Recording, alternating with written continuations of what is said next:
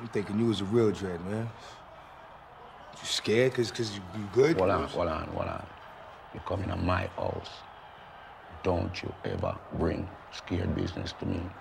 You're looking at the toughest rascal Jamaican in the United States of America. I run shit. I kill for nothing.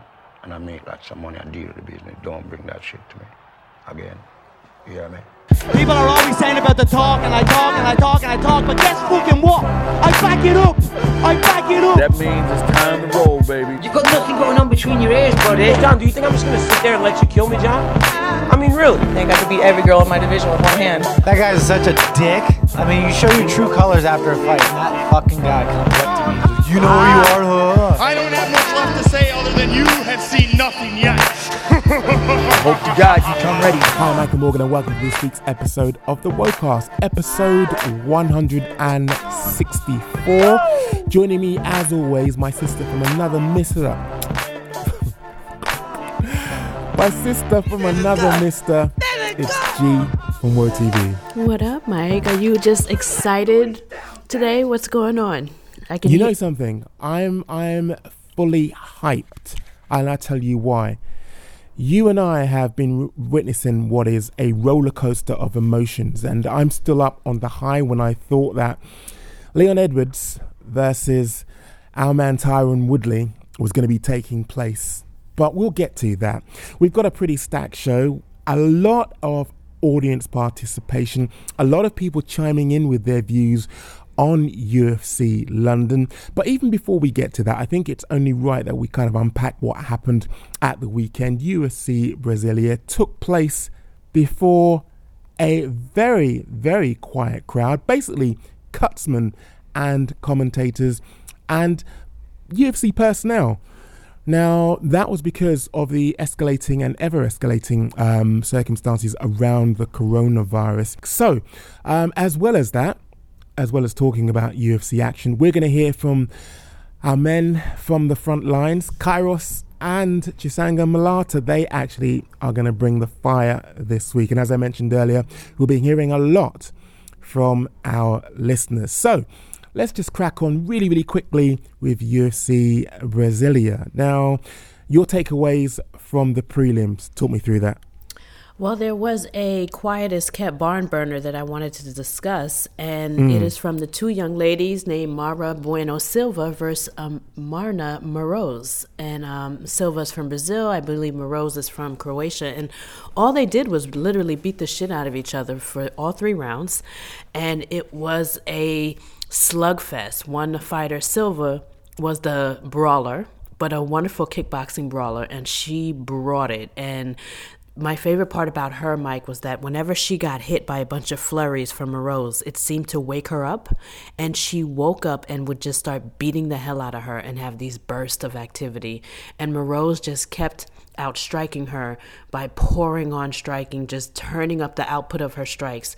And it was a barn burner. Mike, I suggest you watch this. And um, Mayra Bueno Silva, welcome to the US UFC. I believe this was her debut. And Maryna Moroz, I look forward to more fights from her because she was pretty technical, chin down, um, beautiful combinations, and her cardio was on point. So I look forward to seeing more matches from her as well. But I checked that one out, Mike. Okay. Yeah, yeah, yeah. Uh, what about you? Anything that caught your eye? Yeah, Amanda Ribas. I mean, talk about a one sided solid beatdown. I've got to admit, um, when her name popped up on the radar, I think it was in the run up to this. Uh, admittedly, I'd not really seen much of her before. I was like, eh, okay, I'll check it out. And after seeing decision after decision, I wasn't really expecting anything that was going to float my boat. I think, I don't know if you uh, agree with this, I think the whole, well, lack of a crowd, considering that they actually played out, or this card played out behind closed doors, no crowd or even media were admitted. Um, I think they might have something to do with, you know, geeing up and actually getting fighters infused about, you know, possibly pursuing a finish. But that didn't stop Amanda Ribas. That, I have to say, was a one sided technical finish. I love the fact that she mixed it up with not only uh, jiu jitsu on the ground, but her striking prowess is absolutely amazing. Yeah, I think she just outclassed and outdominated Randa for all three rounds and clearly Mm. and concisely won that bout. And I love her post fight speech. I love her energy. I love her enthusiasm. She's just really cute. And I think she threw shots at Paige VanZant. And I think she really. She's gonna wreck her. Yeah. I think she really wants that fight, as so do I, and I think I think the same. I think Amanda Ribas outstrikes her and wears her down and beats her up, and she Mm. seems to take fighting very, very serious. Like she comes out, she's focused, she's into it. She's just like has this look on her face. She comes out, she gets business done, and then like at the end of the fight, the girly, friendly, fun-loving Amanda comes out, and I think fans are in for a treat with her. They're already warming to her after the fight. So many men like fell in love with her, Mike. It was so funny. Yeah, well, you, you know what? I have to say I was one of those because in the fight, her intensity, just the seriousness on her face and that the game face was frightening. And then she switched it up as soon as the fight Yeah, finished. like I y- said, yeah, she's the girl that you're mixing with up with, with She's in the adorable. club. Yeah. Yeah. Absolutely. But it would be an injustice not to mention one more prelim fight because this fight Mm. mattered, Mike. And when I say that it matters, this could have been a contender fight for the title next, maybe type of fight between Jussier Formiga and Brandon Moreno. Um, if you like a technical fight, if you like to see very high level jiu-jitsu and defensive grappling, this is the fight that you want to watch. When just Jussier Formiga, whenever he went to the ground with Brandon, I held my breath. I mean, you could just see that this man is world class jiu-jitsu and he is hella dangerous. Literally, every time they went to the ground, I got scared. And then sometimes Brandon Moreno had his bursts out of those those scary scrambles and exchanges, but his long reach and his boxing prowess really got him this fight because he outstruck Jussier, even though he remained, you know, in his face and without a doubt a threat on the ground. But Brandon pulled it off, and I think that Brandon should fight for the title next because Jussier is the only man to beat Figueiredo, and Brandon just took him out. And Brandon is doing quite well right now. He's got the momentum, and I think he should fight Figueiredo next if the Joey B and Figueiredo things falls through or whatever. But he's definitely in title contention. That fight mattered. Yep. Okay. Mm-hmm. Main card. Which ones actually jumped out of you at the, or jumped out at you on the main card? Well, let's just start with a little controversy for me. Um, I think Nikita Krylov kind of exposed Johnny Walker for someone that still needs to develop. I'm not going to say he's overrated. I'm not going to be an asshole this this week. Mm. Okay, Mm. there's plenty of stuff going on. I've decided to be nice this week. So what I am going to say is that I'll take a break from Hashtag being a right. Hashtag be kind. Right. Hashtag be kind. Gina, don't be a dick. Um, Mm. Nikita Krylov um, had a very effective game plan, and he kind of did what all of us were wondering. Does this guy have a ground game? What happens when Johnny Walker cannot you know, impose himself on you with his unpredictable striking, when he just can't land this crazy shot out of nowhere or just do this crazy flying knee. What happens when you get in his face and you throw some punches at him and immediately take him down and you keep him there? And that's Yeah. what we saw. And even and you know what's so funny? Shout out to Johnny Walker for doing his best. He really did try to explode and get back on the feet, but he did spend the majority of the time on his back when he was taken down. And when he was in an advantageous position or in a favorable position like full mount, he was swept immediately. Like he didn't know what to do with it. So to me, that showed that not only did he not have the takedown defense, but he also didn't have the grappling prowess to kind of know what to do when he was in an advantageous position or even how to get back over on his feet. And Mike, mm-hmm. we do need to talk about that. Even though there was no f- um, fans in attendance, the fighters were utilizing their corners even more than before. I saw Johnny Walker and a few other fighters actually having conversation with their coaches during Yeah. the fights because they could actually hear their corners and take instructions. And if you watch the fight again, Johnny Walker is taking instructions from his coaches so much so when he's on the ground that you can tell he's a fish out of water and they're walking him through things. And you can Mhm. hear them. And it was kind of very telling that I don't want to say he's overrated, but he definitely needs to be developed and his ground game needs work. Well, having previously uh, ridden the hype train that was Mhm. Johnny Walker, And rightfully uh, I'm so. still on it. Yeah. I'm still on it because I like him. He's a personable individual, and you know, I love the fact that you know he's got good energy. Having you know spoken and uh, met him in the past, Me too. I just like the fact that you know quietly, even though he doesn't actually display this when he takes to the cage, but quietly, he's very, very humble, but very self-assured. Yes. What I would say about him being on his back, you could tell he was definitely a fish out of water. Yes. Like you just said, he was being walked through Oh, yeah. exactly how to try and escape, obviously to no avail. But also, I don't know if you noticed, but maybe it was the quietness and the stillness of the actual arena, but you could hear he was severely gassed in the Oh, he second round to the extent so he was hard. he was wheezing heavily. Yes. I mean, even to the extent where, you know, when the round ended, you know, he was sat like gasping on the floor. Yeah. Now, I think that is his kryptonite. His cardio is isn't actually built for that. He's built for quick bursts in the first or second round Yes. to get people out there. And if you look at his previous fights, that has where his success has actually come very early on in the fight. The weaker and the, the, sorry, the further that the fight gets, the weaker he becomes, and the less gas he has in the tank. And it was so evident, having you know being um, put in various difficult positions on his back that Yeah. you know his gas tank was definitely empty by the end of the second. Yeah, and um, I do agree with you that he needs to work on his um, gas tank, but I also think that he needs more than one tool, and that is just Mhm. being unpredictable and and scary in the first round. He needs more. This is mixed martial arts. You got to work on your ground game. And if you fight an opponent that cuts you off and doesn't let you have those bursts, what are your mid-fight adjustments? What are your mid-fight plans when your one weapon, your one tool does not work? And that's what I mean. Johnny Walker needs to develop. Now that people have figured out how to shut down his explosiveness, what's his go-to now?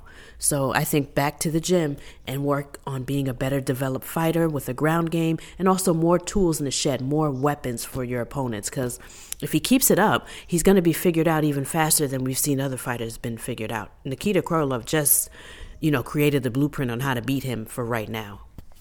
I think as well, you have to look at Nikita Krylov and look at his strengths. Not only um, can he take you down Mhm. at will, I mean that's s- definitely what was you know the Mhm. game plan here, but also his striking prowess absolutely phenomenal, and you could tell that you know either either the game plan uh, hadn't been thought through to the extent that you know they were looking beyond the first or second rounds because it was almost as though you know there, there wasn't any answer for even the shots that were being selected Yes. when um, Nikita Krylov was actually chasing him down and you know he caught him flush a couple of times to a st- certain extent where you could see he was wobbled Oh, and it made me think just stick to the basics how about covering up how about having your hands up for a start I know you're probably Exactly. trying to work off the counter but you know, let's not forget the basics there. And I was listening very intently on the advice that his corner was giving him. And none of it seemed to be sticking to the basics. None of it seemed to be, you know, mate, you're getting tagged out there. Right. Can we, you know, at least Stop moving straight back. defense? Yeah. Yeah. No, I agree. And in fact, I saw Nikita Krylov land a right hand similar to Corey Anderson, and I had the same thought that you have. I was like, this, you know, Johnny Walker has some obvious defensive holes. I mean, that Yeah. that punch looked just like the same right hand that landed from Corey. Then Nikita Krylov was just coming straight forward, landing a few combinations, but landing Mhm. them flush and then taking him down. Like you are absolutely correct. There were definitely some defensive holes and even Johnny, when he gets struck, he likes to stare at his opponent like "Holy shit!" and then his hands drop and he just moves backwards. And it, it- you should, in his facial expressions, he looks so stunned. But he needs to get work on like maybe not moving straight back when he's getting hit, some type of angling off, some type of footwork, or even defense, getting back to the basics with your left hand or your right hand up to block some of those shots. Johnny just looks dumbfounded and moves backwards, and I noticed that. And while he's moving backwards and looking dumbfounded, Nikita's already at his waist trying to drag him down and it, it's very interesting. But to me, it screams he needs fighter development. You know, I think TriStar is a good gym for him. I'm not going to say they're overrated like all the critics online and all the, you know, things I've been seeing about Firas. No, I don't think Firas is overrated. I just think the fighter that he has under his tutelage needs a lot more work than we thought. Yeah, absolutely. I still think that there is a rawness. There is a Yes. there is an eagerness to that rawness, which is great. But I think that eagerness might, you know, be giving people the false impression that you know he is more advanced than he is, and you you know go. maybe we need to be paring back to the basics, which I, I really do feel we're missing from Saturday's performance. Agreed, and that's why I think a matchup and a fight like this was very important. It's why it's the first, you know, it's one of the first bouts that I brought up on the main card instead of going straight to the co or co-main event or the main event because that was a very telling fight, and it took a lot of people off the Johnny Walker bandwagon. I'm not really off of it, but I keep repeating myself. He just needs a little bit more work, but he'll be back Yeah. soon, and he's at the right camp. Well, any more for any more before we get to the main event from you? Um, I mean, we're, we're looking at a couple of finishes uh, coming up before Well- the main event, but Well, thank God for Renato Moicano because this card was very like uh, decision happy. And I was getting a little sleepy with the decisions, although some of them were hard earned. But I was happy for Renato Moicano's fast fi- finish of uh, Damir Had- Hadzovic. I'm saying it wrong, I'm sure, but it was a beautiful. Um, Hadzovic, you nailed it. Hadzovic. There you Mm. go. He submitted him quite quickly and aggressively and took his back. And I believe, uh, um, was it a rear naked choke of some sort?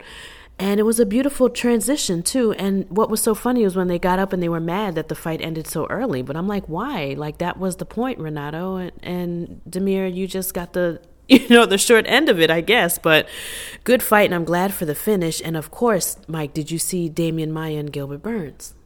Yeah, the KO, TKO. I was grateful, I have to admit, for those two um, finishes because it was an absolute snore fest up until you know we saw a few finishes. Yeah. I mean, I mean, like I said, there were some good fights on the prelims. I did enjoy the, prelim with Silva and Moroz. That was a barn burner. So even though that went to decision, they went to hell. I did like Johnny Walker and Nikita Krylov. It wasn't exciting, but I did like it because it was telling. But I did enjoy when Renato showed up and just strangled this man and gave me some. You know, it it quenched my bloodthirst. You know what I mean? Like I was like, fine, Yeah. finally. And then there was a little bit of controversy when they got up. They were so thirsty to fight, they still wanted to fight each other, which was hilarious and weird. Mm. But it was another reason why I like the fanless um, arena because you get the tea. You get to hear the fighters shit talk. You can hear the corners like, he ain't got nothing. He ain't got nothing. Do it again. Mm, mm, I mm. loved every second of it. But I will say, it was sad to see Gilbert Burns demolish Demian Maia, the future Hall of Famer, but I did say it, and I'm going to toot my own horn. I did. Mm. tweet that was Demian Maia ready for those looping hard punches that Gilbert is known to throw? Like, Okay. I don't think he was ready for it, and my prediction came through. Gilbert Bur- Burns smoked him with what exactly I was worried about because I didn't think Demian had the chin for how hard Gilbert hits, and I think Gilbert's um, jujitsu is world class. So I knew that he could defend against Demian Maia, and I knew Demian Maia was in trouble when Gilbert Burns um, escaped out the back door when Demian finally did get him down. And Gilbert Burns was calm, cool, and collective, used his jiu-jitsu to, to get out of there, knew exactly what Demian was trying to do, and escaped out the back door and got back up and started to throw his hands. I was like, Demian is in trouble. And then Gilbert drops him with that slick and quick left hook. It was beautiful. What'd you think of the finish? Well, put it this way, it's made me kind of question now, you know, what's next for, you know, Demian Maia. I have to admit, yeah, it was it was a sad sight to see because for me, you know, you know, having watched him it, he's it always in my eyes he will be the jiu-jitsu ace and you know him not being able to you know show his jiu-jitsu prowess even you know as hard as he tried um, was a little like you say a little bit sad. But um, enough of your crowing. It's time for you to eat some crow. I, i'm sure you know it's t- about time we got to the main event. Now for me i'm going to be in crow with you because i have to say Yeah. I, I, I, shouldn't have been surprised because look at the winning streak this man has been on. Yeah. I mean, when you look at um, Oliveira and you look at his prowess, and especially of recent um, times, you know, you, you well, I should have given him his, his, his due props because, you know, he has been on somewhat of a tear. And um, for me, I think, you know, I blame you. I'm going to blame you now, G, because that caught me off guard. Because Kevin Lee, up until you spoke about him and spoke to him and made me see a different side to him, I wasn't really a Kevin Lee fan. And I was kind of always wishing and hoping against him. And because you've kind of like renewed, or not necessarily renewed, but you've given me a new perspective on him, it's really made me a fan, and that's why I was backing him and backing him to the hilt because I wanted to see him win. I, I loved the fact that when you and him chewed the fat, it gave me perspective that I would never have gleaned elsewhere. Oh yeah, and, and, it's so funny. You're not the only person saying this. Like I think Rhino on his podcast, he dropped my name on his latest episode. Yeah, he like that. yeah, he was Rhino said, you know, after G had that interview with him, I started to root for him. Thanks, G. And I'm like, damn, y'all. I can't help that Kevin got real on that interview, but I'm not trying to. I'm. I don't. I don't feel the need to drag him too far. You win some, you lose some, and I will eat crow because what I did was neglected that Charles Oliveira is a pressure fighter, and I neglected that while I while watching his um, footwork and watching his excuse me not footwork. What am I saying? Watching fight footage, I totally mm. neglected to notice that he's a pressure fighter and he stays in his um, opponent's face and he he himself can be a bully and i figured that's what kevin lee would do but instead i saw charles oliveira outstrike kevin lee in the pocket have him backpedaling i mean even in the first round he came out with like a flying knee kick that was gorgeous and connected it didn't knock kevin down but he was outstriking him and Suddenly, in the second round, Kevin Lee felt the need to take him down because Charles just started to turn it up. But I yeah, will say this. Yes. I will say this that I saw something change in Kevin Lee in round two. I think it was maybe an uppercut and two right hands, mm. or maybe a front kick that had him just, he seemed stumbled and on shaky legs. He just did not seem right. And then the next thing you know, he goes for a takedown and he's putting a guillotine and he's putting a guillotine. And then and then after he's putting a guillotine, he taps and then he keeps fighting. And that led me to believe that he was he was, you know, he, he was skating on thin ice prior to the guillotine. I think he was hurt prior too, because him reaching for Charles Oliveira after that abrupt and blatant tap leads me to believe he was concussed or something. I don't think that was deliberate. And I think Charles Oliveira was fucking him up in the second round. And that's yeah. why he was able to sink in that guillotine and cause mm. all that confusion. What are your thoughts, Mike? What do you think? Well, that's just it. I don't think it was confusion. It was confusion from the point of view that he, in coming around, he thought he was still in the fight. And it's funny, yes. just reading Bisping's book, um, uh, Quitters Never Win, mm-hmm. um, I've got to admit, he talks about losing time when he was either concussed, knocked out, and I reckon that's what happened there. Yeah, he, me he, too. He'd, he'd actually he'd actually displaced time. I think so too. And prior to this takedown and guillotine, he mm. was on shaky legs, like he looked hurt and he yep. looked to be fighting underwater. There just something happened to him in the second round where he was hurt, but maybe his poker face was strong. But yeah. I could see it. He just seemed different. So I wasn't too shocked that he got caught in a guillotine. He wasn't 100%. And then mm. I feel like it was proof of that or evidence of that when he kept fighting after the submission when he blatantly tapped. I was like he was all fucked up even before there the guillotine like so to wake up in the morning mike and to see people saying i don't like him even more now because that shit was deliberate. If you think kevin lee tapped to get out of the hold and to fake it and to keep fighting you've lost your mind. Like enough mm. with the mm. conspiracy theories. The guy was obviously hurt. This is a sport that involves brain trauma being strangled. You lose time. And that's what happened. He didn't realize he tapped. And when he woke up. That's why he acted like that. So exactly. it wasn't deliberate. Like stop. Mm. Yeah. I don't know. I'm not ready to cancel him yet. I think he should remain at TriStar, and I think he needs to develop, possibly go back to 170. Let's not forget he missed weight at lightweight. So, yeah, true. I mean, maybe a run back to 170 is what he needs, but I don't know. I think I suspect that Kevin Lee has cardio issues. You know, I think he has them at 155, and I think they might even be worse at 170. I rewatched his fight with RDA, and you know, his mouth was wide open, Mike, and he was struggling a bit. You know what I mean? So. Uh, it's a tough situation for him. According to the media, he wants to take a couple of years off. I just think he's in his feelings, but you know, we'll see what happens, Mike. You think he's going to take a couple of years off, like he says, or what? Well, put it this way in this current climate, I can really see that happening because oh God, no. you and I know that there is genuine uncertainty as to you know whether bouts are going to be taking place. First of all, in front of an audience, or whether bouts are going to be taking place um, full stop. I mean, with all these rulings um, coming into place and just the genuine or and, and, and the general health of the nation it's very, very uncertain times, which kind of like neatly segues into our big talking point at the moment. Now, up until a few days ago, there was a lot of speculation as to whether UFC London was going to actually take place, mm-hmm. headed by Tyron Woodley and Leon Edwards.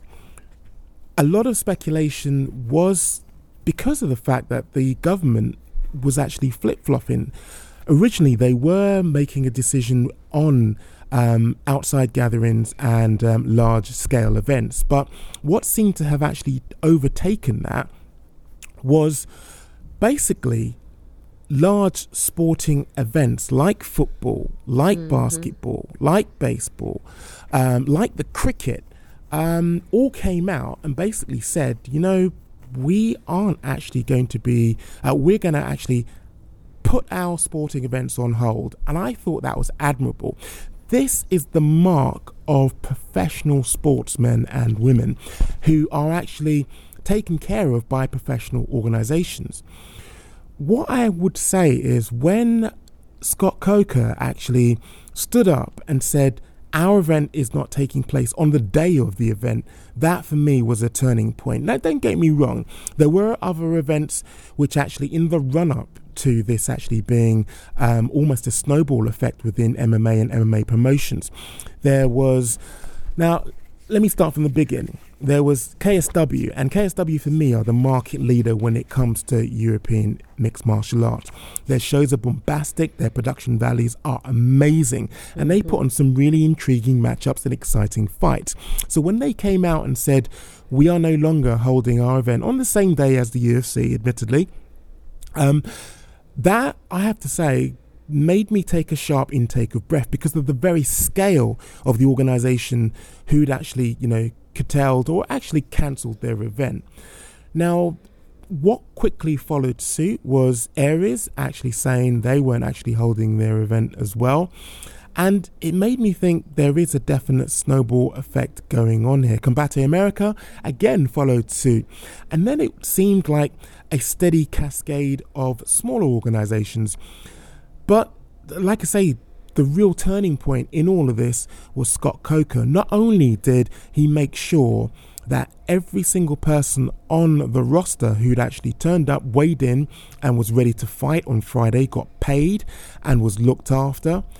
He made sure that the cutsmen, he made sure that the coaches, he made sure that every single person basically got their wage. And I think that was a real turning point for me in terms of this whole cancellation of uh, sports, in particular mixed martial arts, because when you think about it, we have been for the longest while screaming for legitimacy, asking for people to take us seriously. To us, this is a legitimate sport, so why shouldn't other people look at it the same? For me, that's the mark of a legitimate organization who basically puts people before profits and acts in the same way as the major leagues, as the football, as the tennis, as the cricket. Even the London Marathon has been cancelled. Mm. And that has an implication, that has um, further ramifications for charities because, you know, in excess of 60 million is actually raised from the London Marathon. Now, in all of this, you know, what actually stuck out like a sore thumb was Dana White's insistence that the show must go on. Now, initially, I have to say, I don't know about you, but I thought that was admirable. But when you look at it in isolation, it wasn't from the point of view that, you know, he wanted to employ and keep employed the fighters. It was more, it, it's what seemed to be transpiring. I could be wrong, but it seemed more about profit yes. than people. I mean, you give me your perspective. You took the words out of my mouth. Um, initially, I thought he was doing the right thing by being guided by, you know, like we discussed last uh, week. We thought that he would follow the guidelines of the state or the, you know, the country that the UFC was having a fight in. Mm. And then, you know, I noticed that, of course, other organizations like One Championship do the um, crowds. They remove the crowd, and of course, only let um, you know eminent personnel in the in the arena. So I was fine with how they did things for UFC Brasilia, but as things got worse, the numbers are going up every day. So things are always subject to change. So with the coronavirus getting worse and worse and government officials making changes as far as assemblies and people gatherings and schools closing closing, I thought that Dana White would also follow suit because why? This is a pandemic. This is a global issue. This affects public safety. This affects his staff, which is to include the fighters, the cutmen, you know, everybody that's involved. So I would think that he would take the higher road and keep their safety, you know, as a priority. But it just seems like the priority is profit because no matter what, he wants to have these shows go on if he could just find a way. And even the Nevada Athletic Commission said no more MMA until March 25th, mm. and that's when we decide what to do. And until they said that, he was going to have all the fights at the Apex Center at the at the Performance Institute. So, and then even after Nevada Athletic Commission said that you know, no more MMA until we vote on it on March 25th, Dana White is still boasting in the media that the, these fights are going on. He's been a promoter for 20 years, and nothing will stop him from finding a way to put these fights on. And it just baffles me because this is a public safety issue. You have to consider the fighter's health. If they contract this virus and have all types of ailments or, or get sick, or God forbid they die, I think that's more important than them missing out on on a fight and secondly why isn't the UFC paying the fighters if they can't get why aren't they getting show money excuse me if if they don't fight this is a these are exigent circumstances. Bellator paid their fighters for the cancellation of Bellator 241. Why can't Dana do that for these fighters? I don't understand what's going on. And it just sounds like it's just it's just profit, money, and capitalism all wrapped up into one. That's all his motivation is. And it's not the fans. Have you seen the dumbass fans praising him for this? As if it's because he wants to keep us happy? No, it's about profit. Well, it's funny you should mention know, the. It, it's funny you should mention the fans. I'm just gonna have a look at a poll which I put up. Um, must mm-hmm. have been about eight hours ago. Now, in this poll, I asked, "Do you feel as though in all of this?" Dana White is the shining beacon of hope and um, looking out for us as fans and putting on what we really want to see, and that is fights? Or is he, uh, let me get the exact terminology that I actually put into play here so that um, I can also tell you what the poll has thrown up. I said, is Dana White tone deaf to the current coronavirus issue in trying to move the UFC London card, or is he a hero without a cape for global fight fans? Now, bearing in mind, this uh, poll still has um, a few hours to go. 1,500 people have actually um, answered this poll. And at the moment, the two actually the three options are Dana White is tone deaf, Dana White is a hero, and the third option is other, and that's you know other people have actually left their comments. Mm-hmm. So far, Dana White is a hero for putting on these fights and making these moves to make these fights happen. Is the front runner with 49% of the vote. Would you believe it? I I believe it that that poll is so ridiculous because I see it on my own timeline. I see people like wow. shout shout out to Dana White for keeping us fans happy and it's like that's not his motivation, asshole. Like his motivation is monetary, it's profit. He's not doing this for us. He's not because of the love of MMA. He's filling his pockets. And not only that, he's not keeping the fights on so that the fighters get paid. This is for the UFC to gain money from these fighters. You know what I mean? Because why is he putting together like a makeshift fight in 6 days and utilizing whatever fighters are available. I mean, they Ariel Helwani has a post on his page as to what the UFC has posted as far as is anybody available with, you know, an American visa to come fight on short notice. I mean, mm-hmm. just pay the people that might get scrapped from the UFC London fight. It just doesn't make sense to me and it's I don't see how fans don't understand that he's doing this for his own gain and doesn't really care if the fighters don't get paid, if the fights get canceled. He he just he doesn't care about the fighters or the fans. This is about his pockets. I, I don't see how people not see that, Mike. I, it's one thing to enjoy this, to be like, shout out to Dana White because I like watching MMA, but to act like you don't know what's going on is stupid to me. Because I will admit, Mike, when they announced that UFC Brasilia was not going to be canceled and only going to be in front of a, you know, like a fanless crowd or no audience, I was fine with it because I was happy. Me Very. too. I was like, way to Mm. go, UFC, to find a safe alternative. If removing the crowd is safe for them, and that's what Yes. everybody else is doing, I'm on Mm. board. You know what? I think it's only right that we kind of like set the temperature or get the temperature from the UK perspective in terms of media with Chisanga Malata. Well, guys, as we all know, this fight should be me previewing one of the most eagerly anticipated fights in the recent history of UK mixed martial arts.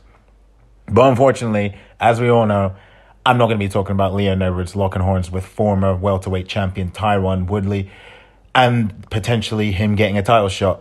No, I'll be talking about the absolute shambles that has been the handling of UFC London, which of course is now going to be taking place on foreign soil. But Lord knows where that is going to be actually happening. Now, as we all know, unless you've been hiding under a rock or not been on Twitter in the last few days, UFC London was in major jeopardy a few days ago when the UK government announced its plans to cancel all major sporting events and big gatherings. While many, and myself included, were gutted about the prospect of fans not seeing the fight in person and it being held behind closed doors, I admit it was the right decision to make from the UFC in terms of the safety and keeping the, the coronavirus somewhat contained. My whole gripe with this entire situation comes with the promotion's handling of the matter after it announced that the United States was set to implement a travel ban on the UK. That ban from Donald Trump, who has handled the whole coronavirus situation markedly better than Bobo the clown, oh, sorry, I mean Boris Johnson, prompted the UFC to try and move the entire card abroad on six days' notice. Yes, six bloody days' notice. What on earth is that thinking? And on what planet do the promotion think that a card that can be moved and can be saved by uprooting fighters who are mainly from Europe and are expected to complete, compete in the UK to the USA on what I can't even I'm losing my mind here.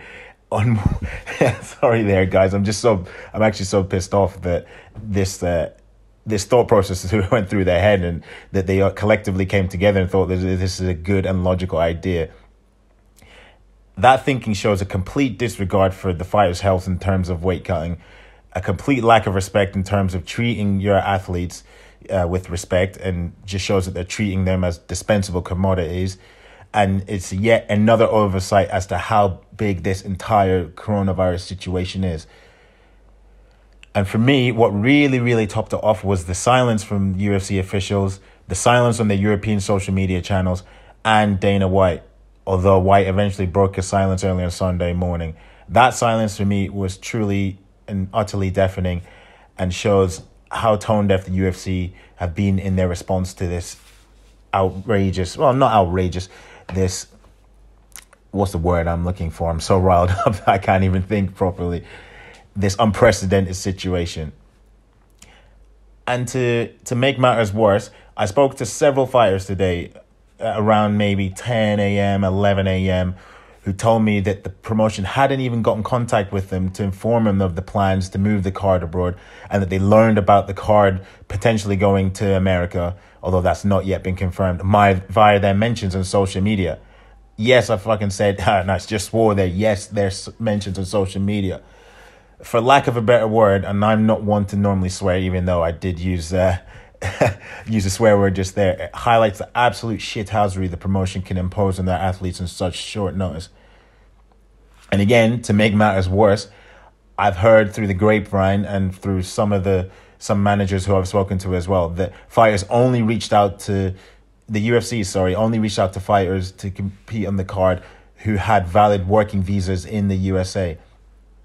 Now, I'm going to try lighten the mood here. Uh, and say, to quote Peter Griffin from Family Guy, the whole situation has well and truly ground my gears. Now, we all would have loved for the fights to have gone ahead, and selfishly, we all would have, but obviously, there's a bigger picture, and that bigger picture is the he- health and safety of the global population. But for me, the decision of UFC chiefs to collectively come together, or however they do it, via email, via telephone, or via um, FaceTime, I, I don't know, to collectively come together and decide to move the card, the European card, the first European card of the year across the Atlantic is truly, truly baffling. And that decision, shocking as it is, has well and truly backfired them on them because Leon who really is one of the two men or two athletes, I should say, that they wanted to fight this weekend, isn't coming over to the States to fight as they haven't played ball with him and helping getting his team over or compensating him for the inconvenience. I mean, you expect you, you expect fighters to deal with the shithousery and, and not have any back give any backlash. Right, I need to calm down because I'm going on like my brother Kairos. Shout out to Kairos, but he can vent and he can rant for God knows how long, and I don't have the lung capacity to do that. So let me just calm down and bring you into my segment. I'm very, very, in fact, I'm seldom angry at the UFC's decision making, although I admit I get irked by many choices they do make. But this one, this choice, has well and truly been a showcase of some absolute rascality. And yes, I'm adding in some Jamaican patois to show out how pissed off I am by this. Right, guys, that's all from me. Uh, gutted and depressed Chisanga Malata who won't be seeing any fights this weekend, next weekend, sorry, or this weekend, sorry. Take care and enjoy the rest of the show. I have to admit, I've never heard Chisanga so mad. It's one of these um, recurring themes of journalists over here, and that is you don't want to rock the boat too much because you know your credentials might get yanked, or right. you know you might upset someone in the PR office, or you might upset someone in the UFC. Full stop. You can tell that Chisanga was seething. No one was spared. There were no prisoners in that audio that we listened to. And I think rightly so. This isn't the time to be mealy mouthed about what is essentially a safety issue, but also one which we as media could provide clarity on. Also, I feel as though the actual fighters themselves, I mean, Chisanga made this very, very clear. This actually boiled down to, and I love the phraseology, bomba clattery. I mean, there is there is no way that this cannot be called bumbaclattery because there's no other way to actually describe it. Essentially, what has actually gone on here is the fighters were kept in the dark until you know it started to emerge on social media exactly how this was actually playing out.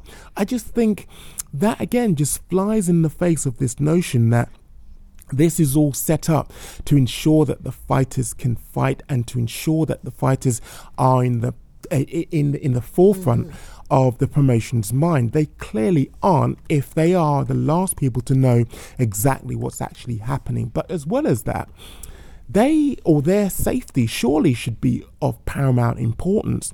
I've not heard anybody talk about the testing of uh, athletes. I've not heard anybody actually unpack exactly how that will actually work. And considering that we mm-hmm. are talking about a pandemic and considering we're talking about borders being closed, we're talking about the fact that Trump recently announced that, you know, there would be a closing um, of, well, there would basically be blocking of any flights coming from um, the UK, and anybody trying to actually get through obviously would be turned back. It just makes me feel how was Leon Edwards supposed to get back once he'd got into the States? And that's why when he actually put out his statement, basically saying, look, his family is at the forefront of the reason why he does this. So why should they be at the back of why he does this? When considering whether to take this fight or not. Plus, to actually fly from London when the fight is actually taking place in what? Unknown location. Next weekend. Yeah, also that was unknown never location. ever going to fly. This is to be announced. These are all things subject to change. So he yeah. has to buy a, you know, a last minute ticket, and not just for himself, his whole team. So there's there's I'm sure the UFC would have actually sorted that, but I suppose the key thing for yes. me is just the last minute um, upheaval. But not only that, not considering what um, Leon wanted to do, giving him kind of a fait yeah. accompli. This is what's happening. This is what you're doing. And I'm glad he pushed back. And he pushed back heavily I mean, and he, he, said, no. I mean, no first way. and foremost, there's a pandemic, so I'm sure he doesn't want to risk not being able to get back to his family if he's done with this fight and he decides to travel to the uh, to the U.S. for the to be determined location that he doesn't know about yet, and also that also puts him at risk also Hmm. to you know contract the virus, unnecessary traveling. You know what I mean, and being around unnecessary folks at these last. This is not the time to make these last minute changes when there's a disease out there, a virus out there that is hurting many people, and these fighters, I'm sure, don't want to bring it back to their families. And also, there's the complications of the travel bans. He might be stuck in the U.S. and he's not, and he's just like the main event. Exactly. So I think there's like a lot of, you know, media attention being, you know, given to Leon, but you have to realize there's other fighters too that are upset, and that would include Molly McCann. She has a very um, heartfelt IG post about Mm. how the UFC is not telling her anything, and she has no idea what's going on. And for a company that needs these you know these fighters for their companies basically to survive you need these people to fight why aren't they being treated better they're not getting paid if you cancel the fight and then you don't even have the decency to let them know in in in I wouldn't say a timely fashion because this is you know exigent circumstances but do a better job of communicating with them. And Michael I think the reason why they didn't even think of Leon is because Woodley is somebody that is a draw. And if they could just get another welterweight to be like, I'll fight him, well, scrap Leon anyway. We'll do it in the U.S. and keep the fight going and still make money. So when they made this decision, I hate to break Mm. it to you, they didn't think of Leon. They weren't like, how do we get him in the U.S. and back? They said, if he takes it, and he flies down here and he can't get back, that's on him. But if he denies it, we still got Woodley in the States. We just find someone else. That's the thinking and the rationale behind it. And that's just it. That's what the galling thing for me was. In the past, you know, Dana White has been very vocal, been very, very vocal about other organizations being Bush League. But here he is acting in a Bush League cavalier manner. But not only that, this is coming fresh off the back of the exemplar, the example By that set the bar yes, out and there several other organizations. You mentioned KSW, Yes. Scott Coker of Bellator. There's plenty of other. Org- there you go, and they started the, um, you know, no audience type of um, event way before the scare, which is Yeah. indicative to me that they care and that they need to keep this under control. And once they realize that the numbers are going up, KSW and ev- most other organizations canceled the fights and paid their fighters. Like that's what you do because this is a public scare. Yeah. These fighters can literally bring this back to their families and and I don't mean to sound dramatic or they can bring it back to us, public. They can bring this shit back to the public and you know when we get to Kairos' segment, we're going to even talk about that a li- and even more cuz he he said some awesome things as well, Mike. Which I suppose is a timely way in which to segue into Kairos's corner. Hello, hello, hello. How are you all doing? I have missed you so much. I'm charged with talking about how the UFC has handled this whole coronavirus situation. And I know a lot of you guys don't want to hear about it because you hear about it every single day. And it's important, though, that we talk about current events. Mixed martial arts shouldn't just be talked about the sport itself. There are things that are greater than sports, greater than ourselves. And I think it's important to talk about those things. And I'm charged with talking about how the UFC handled it. At first glimpse, I thought that they were doing a terrible job. I was like, if the NBA is shutting down, if the NCAA is shutting down, if NAIA, if all these other organizations, um, the NFL, MLB, whatever, they're shutting down, the UFC should definitely do that. But upon second review, I think that they have the facilities and the things that they're willing to do to allow these athletes to compete is second to none. They didn't allow spectators, which helps, but they also only allowed quote unquote essential personnel into their events. Also, I think that the UFC has a bunch of facilities at their disposal to continue to put on these events. I'll give you an example. They keep advertising the Apex facility. And I think that it's kind of ironic that everyone was crying and saying that it wasn't necessary, that the UFC PI wasn't necessary. And lo and behold, we have a crisis that proves that it is necessary these athletes are not getting compensated like Bellator are, where they're getting their show money and they're not having to compete. They have to compete to get this show money and they have to win to get the win bonus. And I think that the UFC allows themselves to be in a position to do things that other organizations cannot because they have the facilities and the faculties to support it. I think that uh, because our sport is one on one when it comes to competing, that helps as well because it's not a whole long list of 11 players rotating in and out, touching the same objects. And you know what I'm saying? I think in that situation, in that instance, we don't have to worry about mass contamination because of the nature of our sport, because it is one on one in competition. But I think the problem lies, though, when they're training and practicing and and um, working with their team. That is a huge cycle of contamination. You have hundreds of people inside of a gym. Some gyms can have thousands, depending on like what the day. Like ATT, I bet you they have thousands of fighters who cycle in and out of that gym depending on the day. So I think that that's dangerous, though. I think surface level, if they are testing these athletes before they compete during fight week and up until the fight, I think it's perfectly fine. But I think that you're pre- you're encouraging a dangerous environment though for everybody else who has to train with these athletes and help them work out and prepare for these fights though. I think that the UFC should just shut it down. A lot of gyms around the world are shutting down right now. Uh, Fortis MMA shut down. I believe ATT is shut down. So it's just like, just give it a rest. I know everybody wants to see Tony versus Khabib very badly, and we love that fight so much. But I feel like these are the type of people who would rather have a cake and it be spoiled just for the sake of having a cake. Like, if it means we lose Tony and Khabib for months upon end because they're infected with corona or however long it takes for them to be cured of it, just so that they can fight for um, a title one time in front of us, I think that that's just, I don't know. I think it's foolish. I think that everybody seriously needs to take into consideration that, sure, the death toll isn't as high in comparison to the flu yearly, but at the same time, why have to? Why do we have to wait for our backs to be against the wall to start doing something? We should start doing stuff. Preventative measures are the most important thing. I'm, guys, I'm trying so hard not to curse. I'm trying to keep it calm. I'm trying to keep myself poised. So that's why I'm stumbling over these words. But I'm trying to prove to you guys that I can get it done, and I absolutely will get it done. Anyway, though, I think that the UFC needs to just shut it down there's no gold star, gold medal award that you're going to get for continuing to run your promotion while everybody else is stopping theirs. It doesn't prove that we're better. It doesn't prove that we have the facilities to do stuff. It just means that we're foolish in a sense because it appears like we don't care about our athletes. Like I said, I think that they are doing a good job for what they accomplished this past weekend with UFC Brasilia, but I just I think that's where you need to stop. I think you need to stop, shut it down, because the sooner you shut it down, the sooner everybody's on the same level playing field and we can get through this.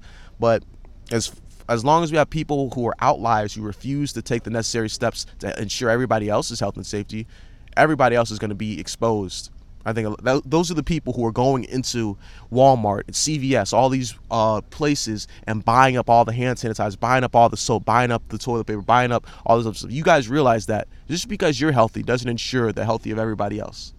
And you taking resources away from everybody else is actually making it much harder for us to get through this. So, you know, do what thou wilt, though. I'm not here to tell you what you should and shouldn't do. I'm just saying, from my perspective, I think the UFC is being a little irresponsible with how they're handling this. And the fact of the matter is their athletes are independent contractors and they aren't really willing to pay these fighters for their show money if they don't compete and show up. So I think it's just one of those things where something has to give and I think the UFC needs to just become not become. I think the UFC needs to make a choice. Simple and plain. In fact, if you can hear it, I'm in the car getting ready to head home. Like I am leaving the state. I'm fleeing the state, and I suggest you all take the necessary steps and precautions to be safe too. Y'all be blessed. Have a great week.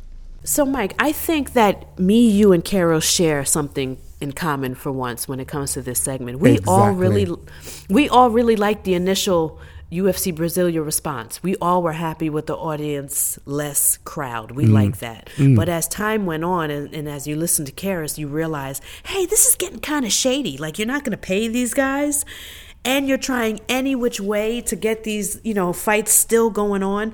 And then Kairos made a good point.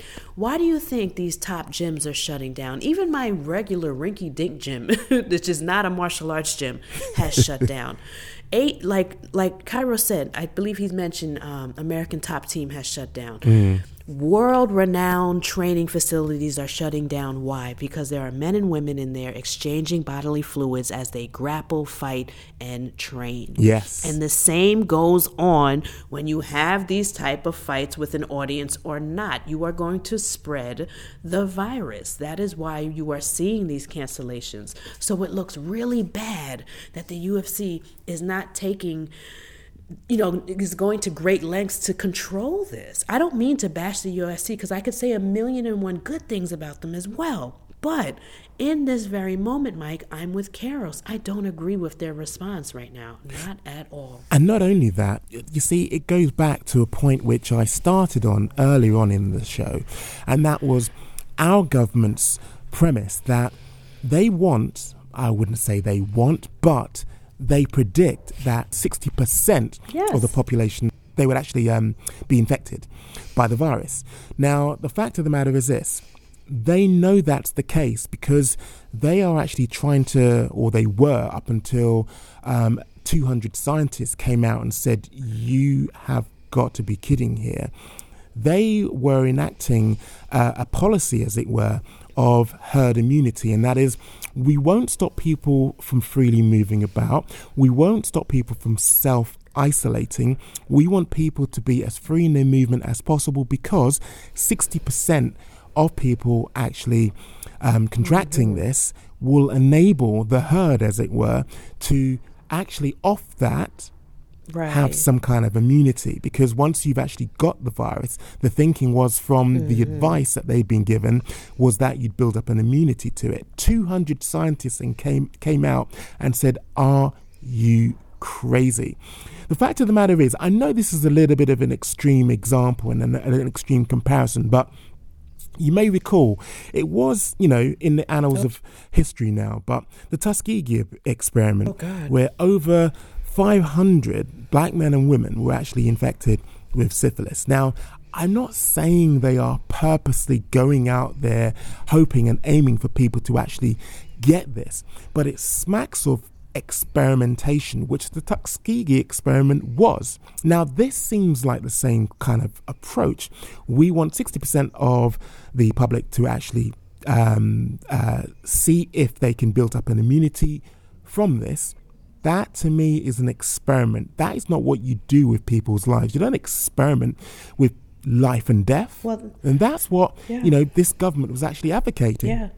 Well, it kind of feels that way with the UFC. They're kind of rolling the dice with their response to, you know, a coronavirus and, and insisting on putting shows. I mean, mm-hmm. while you were speaking, I did another quick Google search, and, and as of right now, Dana White is still pushing that agenda that he is going to find a way to put these fights on. And I think the best part about this is the whole to be announced and also who's available for this Saturday to fight, just to put a card on. I think that's nuts. Like, I don't know. I just hopefully, you know, everything dies down. I do think everything is going to get worse before it gets better. So I think everybody needs to Yeah. buckle up and follow their own safety procedures. But as MMA fans, I will admit that I was quite happy with the initial response. I thought maybe Yes. from now on fight because I saw people even complaining like I don't want to watch Tony and Khabib without fans. Just shut your ass up and just watch what they give you. That's that was me. I felt like old black parents. Shut your ass up and just take what they give you. God damn it. We've been waiting for this five years. Sit shut your monkey ass ass up. down. Yeah, like sit your ass down and shut up. Better than nothing. And that even annoyed me. You know what I mean? And then like mm. And take it from me, the hardcore purist. I was thrilled, like, okay, no doubt, we'll do the Apex Center. You know what I'm saying? We'll get to hear all the shit talking. It'll be quiet and weird. And I was happy. Yeah. But then as the numbers went up, as I as I watch in my own city, people walking around with makeshift hazmat suits, the fear in people's eyes. You know, you Yeah. cough once on the train, people want to jump you. You know what I mean? And then mm-hmm. and then scientifically and also statistically, when you go online, the numbers are doubling every day and the elderly are succumbing to this. I just read an article that the first infant was co- has contracted this disease. And also, too, here's a scary thing, Mike. We don't know much about coronavirus. So why don't we nip it in the hmm. butt before it mutates and gets stronger? And that the way it gets stronger is that it, it keeps spreading to people and comes across even different types of body types and, and creates like super corona or some shit. So why don't we get this Yeah. under control instead of having to have fights because we're such super fans? I can put my selfishness to the side and honestly say, cancel the fights if that's going to keep my beloved fighters and my public safety, you know, if it's going to keep me safe and the fighters safe. We can cancel the fights, y'all. You know something? I, I learned something about myself over the last seven days and a, and a bit. And that is my thirst and my hunger for fights gives me the romanticized notion that the fighters also want to fight. No, having spoken to a lot of them behind the scenes, as I, you know, was doing a little bit of detective work as to, you know, mm-hmm. what fights were actually going to be flown over and which flights or which fights weren't, and it kind of like quickly transpired that no one was being actually uh, offered uh, an overseas. Um, transportation apart from you know the main event but what i i, I, I suddenly um, was alarmed by was this notion that i held that look fighters fight that is why they are so eager and so um, active and so uh, vocal about this actually continuing, whether it be in front of a crowd or not. I thought it was down to the fact that, you know, they have a voracious appetite to fight. No, they have a voracious appetite to provide for their families. If they do not fight, they do not get paid. That is why there was this hunger. That is why there was this push. That is why there was this appetite for things to actually proceed as normal. If you pay the fighters properly and look after them in the event that the uh, um, the actual fights don't take place, then you don't get people actually hmm. putting themselves, their lives, and their loved one, loved ones in jeopardy. The reason why they were so eager because that yeah. Yeah, people don't understand that. Wage. And then you have people online are like, then that's why you should let the fighters fight because they need to get paid. And if you were a real fan, you would support that. No, I actually support the organization being able to pay them even if the fight gets canceled because these are exigent circumstances. Yes and there's this is something out of everyone's control. And if other organizations like Bellator can do it, I don't understand why UFC, who makes way more money than Bellator and is the primary league for MMA, MMA and probably makes the most money, can't can't pay those fighters if there are cancellations. And why wouldn't you want to for public concern and fighter safety? I don't get it. Exactly. And that's why I was saying I learned something about myself. I have to say, it was kind of like underlined, rammed home, and actually solidified in Leon uh, Edwards' statement. I have to say he now is more powerful than you know you could possibly imagine. I'll tell you why. Because he pushed back on the UFC and said, "No, I'm not going to dance to your tune. This is bumbleclartery." At the end of the day, my safety, my family's safety, and my um, role yes. as a provider needs to be safeguarded it will not be safeguarded if I fly half the way around the world, not knowing if I can get back, not knowing when I'll be back, and not knowing if I will be safe. Or if yes. I catch the disease, some yeah, or if I catch it someplace where coronavirus exactly. is spreading even faster than my hometown. Why would mm. I go into enemy territory with a virus?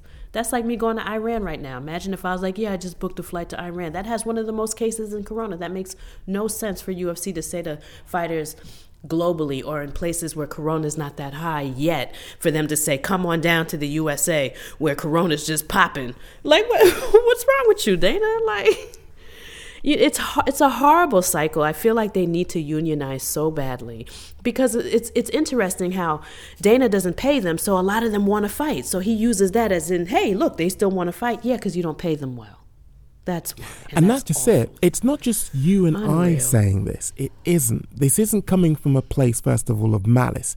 This is reflected in what people no. are saying day in day out. The fighters are screaming to be paid and to be paid correctly. And not only that, to have like their health safeguarded so they don't have to put their health in danger. Now, the thing is this. I think that we've spoken quite a lot. I think it's really high time we hear from fans who have also reflected on what we've been talking about. First up, here's James. James here. In response to the question that was posted, I personally think that sports organisations that have cancelled all games and are not allowing spectators to come and watch the matches shows tremendous respect for the fans because without the fans, the teams and the games are nothing. However, when you put that in context with uh, Dana White, who doesn't want to postpone the UFC, to me that shows that he views people as walking money bags rather than doing the respectful thing and the only thing that should be done, which is to completely postpone those until the threat of COVID 19 is past. I like what you had to say, James. Go ahead now.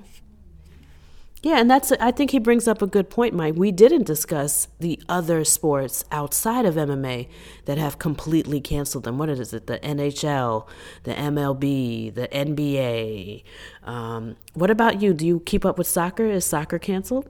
You see, or uh, football, all- as you could say it. all, all of those organizations are reflected again over here because in terms of sporting orga- organizations as i mentioned you know the, the london marathon which is a massive event has actually been cancelled uh, rugby league um, i think it's the four nations the six nations i don't really follow rugby that that, that closely i don't follow Right, it at right. all so um, rugby has been cancelled. Football has been cancelled. Not soccer. It's called football. Has been There you go. cancelled. and I think James makes a really good point. The fact is, those games have been cancelled, and people have been applauding that because it's out of step with what the Prime Minister actually put forward and put um, on the table in terms of these outdoor events and these large scale events. Um, should continue. There's no reason um, for them to be curtailed and for them to actually be stopped. And I like the fact that all of these organizations came out and said, no, of paramount importance is the health and safety of the fans.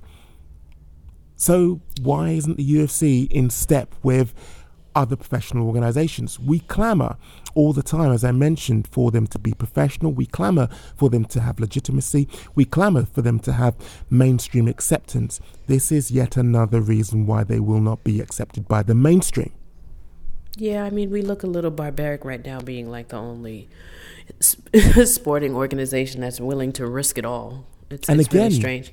again, James cuts to the crux of what seems to be the matter. I have to say seems to be the matter because you never know. Let's just put this out there.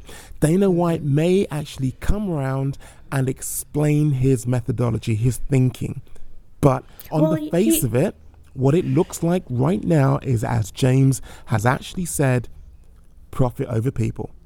Yeah, that's the theme of the of the show. We agree with you, James. It's is profit over public safety and over the safety of his own employees and fighters. I agree. Okay, next up, let's go to the listeners again. What's going on, you bunch of fucking casuals? Well, UFC basically is over. At least it ended better than it started, that's for sure. Uh, my question for you guys is uh, what do you do with no sports on?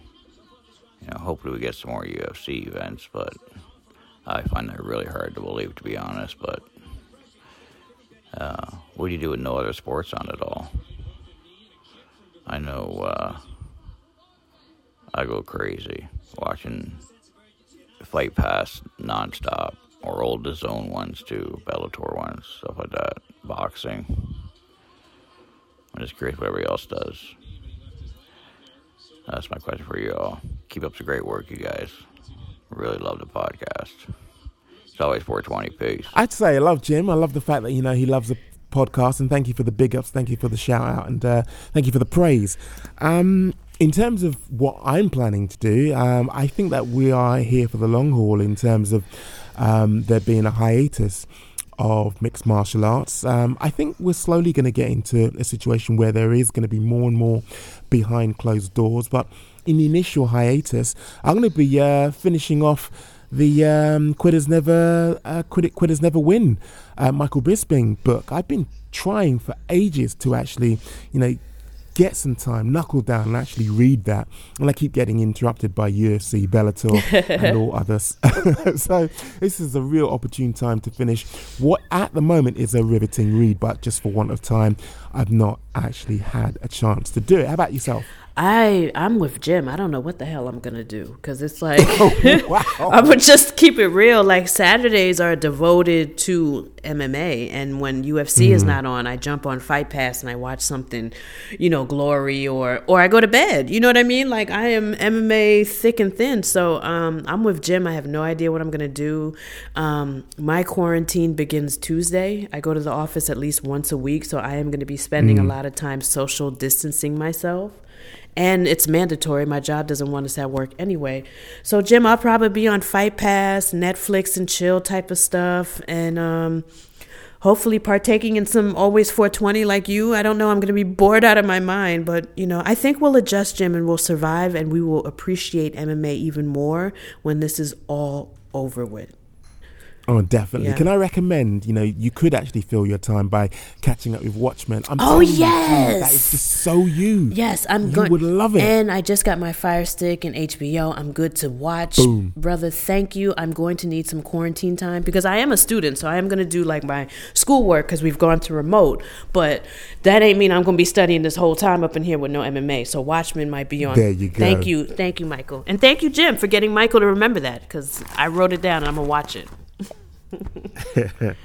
okay, next up is Steve Barron. I think Dana is an idiot. I don't believe for one minute that fighting is more important than what's going on in the world. If he wants to move UFC London and it's not UFC London, I think his ego needs to settle down a bit. Really.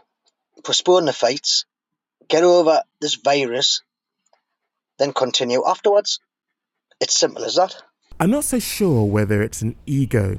I, I, I, can I can see where Stephen's coming from, and um, not that I agree that Dana is an idiot. I think he's a very smart guy. Dana is in place basically to make money for the UFC, and you know, let's just pause for a second here. Damn, he is doing his job, and he's doing his job to a T.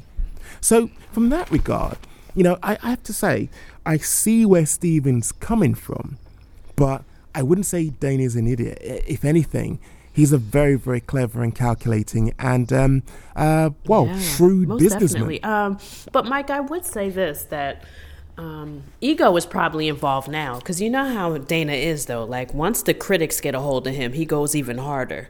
So once he hears people clamoring for him to stop events and people criticizing his decision, he's going to go even harder. So maybe ego isn't a factor yet in his decisions, but I think I know Dana well enough from watching this sport is that once you start criticizing him, he gets uglier and uglier. He did it with Brendan Loughnane, like when we, we clowned him for not picking him. He he felt he got even more robust, even more, you know, um, stubborn with his decision. And I think if we keep criticizing him and media keeps having something to say, it, it he'll continue. His ego will will get involved. Next up is Natraj Kaviurani. I hope I've said that right and not, butchered your name. Hey G, hey Michael.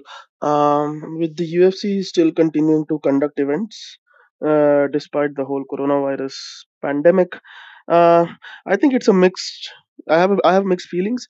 Like on one hand, I understand why people don't want it to happen because you are basically increasing the possibility of people catching coronavirus. Proximity is never a good thing.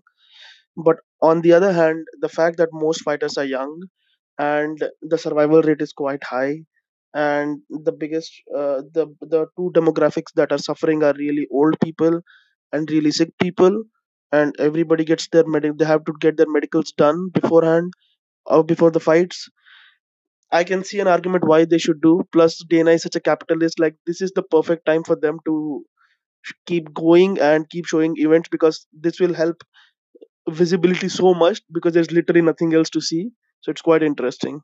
So yeah let me know what you guys think Excellent comment and, and take on this. However, I do disagree with you. It's just, you know, assuming that these fighters are just healthy and they're young and they'll survive it.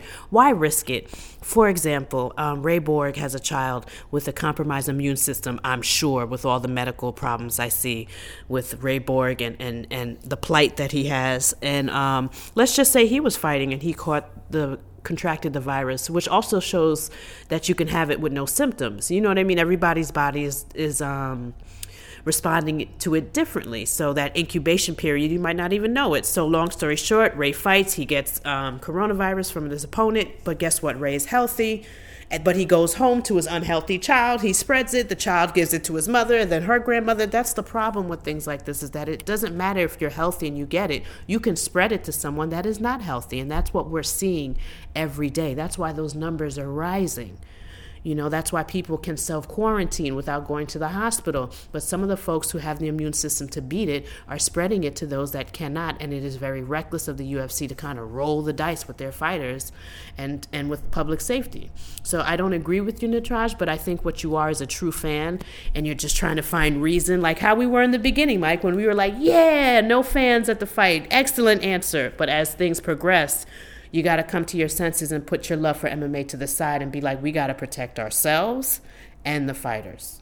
So that's one of the things which I hadn't considered before, which I think is a really good point made by Natraj, that you know, Mm-hmm. do you remember I was talking about you know what is actually driving Dana? It may just Yeah. be the fact that, as Natraj points out, there is nothing else in the sporting sphere to look at. Imagine how many eyes now will be on the UFC as a brand and as a product, and basically exalting this to the position of must see TV because it's the only game in town. I can see where he's coming from with that, and that may also be a consideration. All of this, obviously, is speculation, but that does actually put a, a different, well, different perspective on things as well. I find this, I find that people that don't watch Mm. MMA, it's easier for them to get into it rather than for me to get into baseball out of nowhere. And I think you do make a good point. I think if you cancel out all the other sports, you are going to have people like my brother, like, fuck it, I'll watch a UFC fight. You know what I mean? Like, you'll have sports lovers come to this sport and be like, I'll watch two guys beat the shit out of each other because hockey's not on, you know? So that could be a reason why Dana's doing this. But when it comes down to it, the reason why he's doing this and the UFC is okay with this type of behavior is because of monetary gain. It's just it's pure profit. No matter how you spin it, it's profit. Because let's say he does get more viewership because all the other sports are canceled and that is the angle. That will result in monetary gain and profit. So it doesn't really matter, you know, like he just wants to mm. make money. But I think eventually, I don't think he's going to be able to do it. I think he's going to hit a, a wall with every. I think when the Nevada Athletic Commission comes back on March 25th and things don't get better, they'll cancel MMA in Las Vegas and Nevada even longer. So I think he's going to hit quite a few walls, especially if this continues to get worse, Mike. Next up, Darren, the dentist Stewart, one of the well, one of the prelim fighters. Um, I, I have to say, it's great to have his input. And um, well, let's go to Darren. Yeah, fed up, man. Uh, down the dentist here. Just yeah, I'm just fed up, man. Don't know what's going on. Um, trained so hard for this fight, and uh, you know I need to get paid. And I'm um, hearing it's off now. And the O2, they might try and re- relocate it, but then Trump saying, you know, like no one can't fly from the UK. So I don't know what's going on. I'm just here um, stressing really. Got two kids. Quit my job, and um, I need money. I need to fight regardless. But um, everything's in God's hands. Uh, I've got to stay positive. Thank you to everyone that's been supporting me all the way through, and uh, hopefully something better comes out of this. That's pretty much, man. I, I know how much is you lot, so just got to sit and wait. Once again, apologies, guys, and hopefully I get to fight soon. Take care. So there you have it. I mean, f- I mean, I, I don't want to play on puns here, but straight from the horse's mouth there. I mean, Darren the dentist Stewart saying he needs to fight, and there is that will, there is that that that, that hunger to fight because I mean, you heard in the Yeah, the background, little his baby. kids are, are are are there, and that is his focus. How are these children going to eat? Because these are my wages that basically is slipping through my fingers because this fight now has been moved and it's not certain whether he's going to be moving with that fight card. Now, don't get me wrong, this is still in a transitory phase.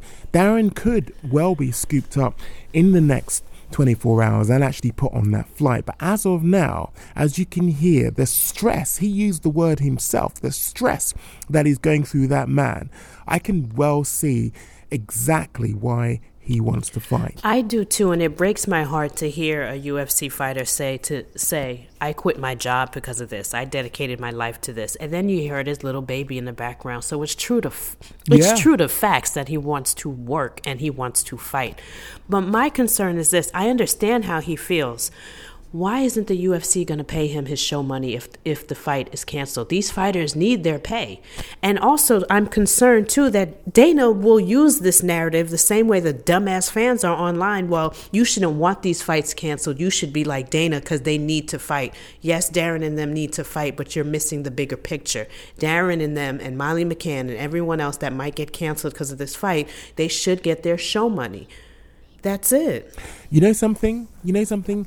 This is a very, very fluid situation. We've got to give Dana, you know, some benefit of doubt here. His priority at the moment is saving this card.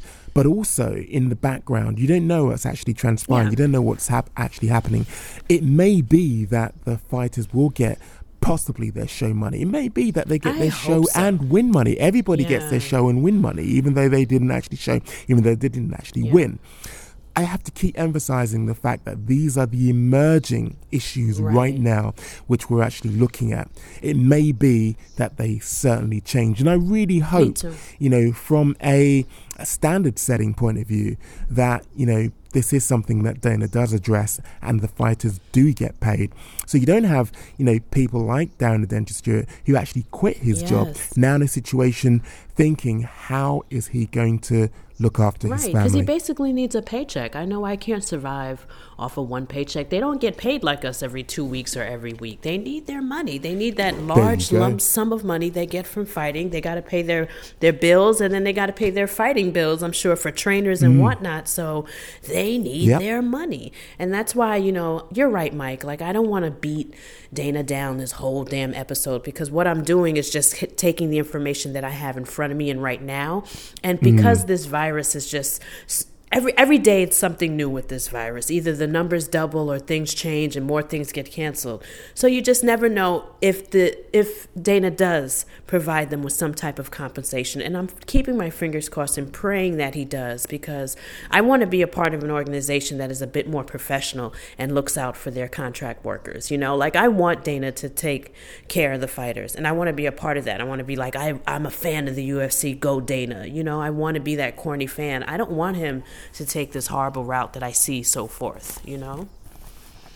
And and I'm glad you raised that. You know, I feel as though I'm part of the Me UFC when I'm promoting fights, when I'm talking about fights, when I'm writing Yeah. about fights, when I'm creating mini documentaries to exalt the fighters, when I'm there taking on um, UFC Fight Week, uh, takes, interviews, actually doing, you know, for certain organizations behind the scenes documentaries. You know, I do feel as though I'm part of the organization to that extent, I want to be proud. I want to be able to look people in the eye and say, I cover this sport and it's called, you know, mixed martial the arts. president- And the UFC is at the epitome of this Right. sport. And this is what they did in the circumstances which arose around the coronavirus. And this is my Now- spokesperson, Dana White. Like you don't want some Exactly. you know, mischievous, cunning promoter. You want to say this is the guy that runs it, yada yada yada. And that's why I really hope he does pay them at some point. Next up, here's Jade Morris. I have to say, I've got a lot of time for Jade. She is a um, well known face on the scene in terms of UK mixed martial arts.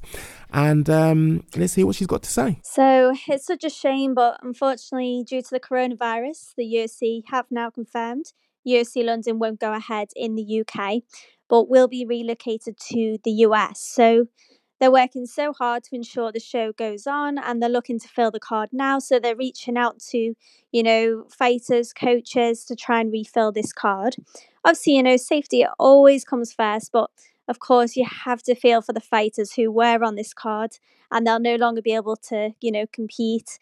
This is also due to the travel restrictions and visas, as the travel ban from the UK to the US is set to take place from 4 am on Monday.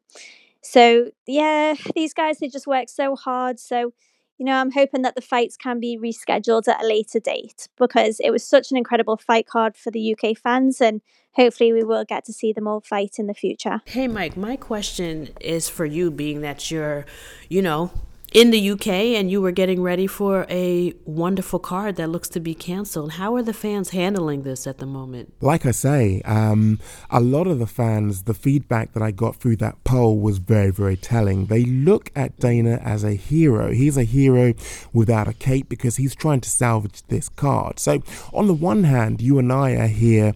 Um, almost um, forensically going through exactly what's transpiring and what's actually going on in his head when he basically is non-communicative when he is basically looking at against all odds trying to put this on in the face of what is essentially a pandemic. But you have fans who are applauding him for his efforts.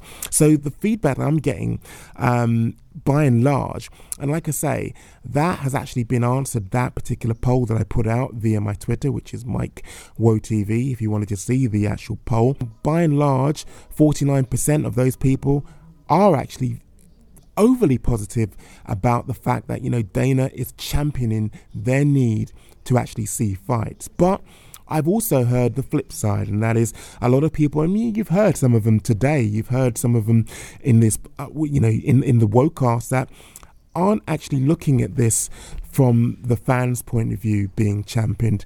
They're looking at it from the point of view of the UFC's need for finance and need to actually make money being championed. Now, as I say, overwhelmingly, though, just to answer your question in short, you know, with mm-hmm. me, it's never going to be a short answer, but overwhelmingly, people have looked at Dana White's efforts as heroism. That's, that's it's just such a, an unfortunate state of event, like it's just this is just so unfortunate mm-hmm. and it mm-hmm. happened so quickly and overnight that's the part that gets me it's like this is just day by day things are changing so quickly i mean it's not even just affecting mma you know what I mean? It's affecting my personal mm. life, mm. how how I move in the city.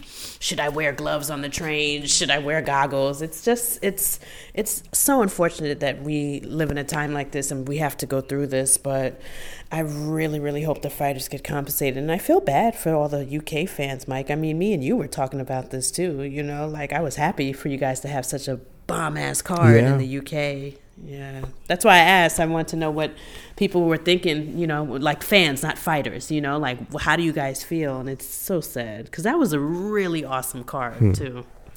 Next up, Justin Carter. Hey guys, hey, I'm a big fan of your podcast, but I just wanted to know who are some fighters that do not have GOAT status that you think should in each division?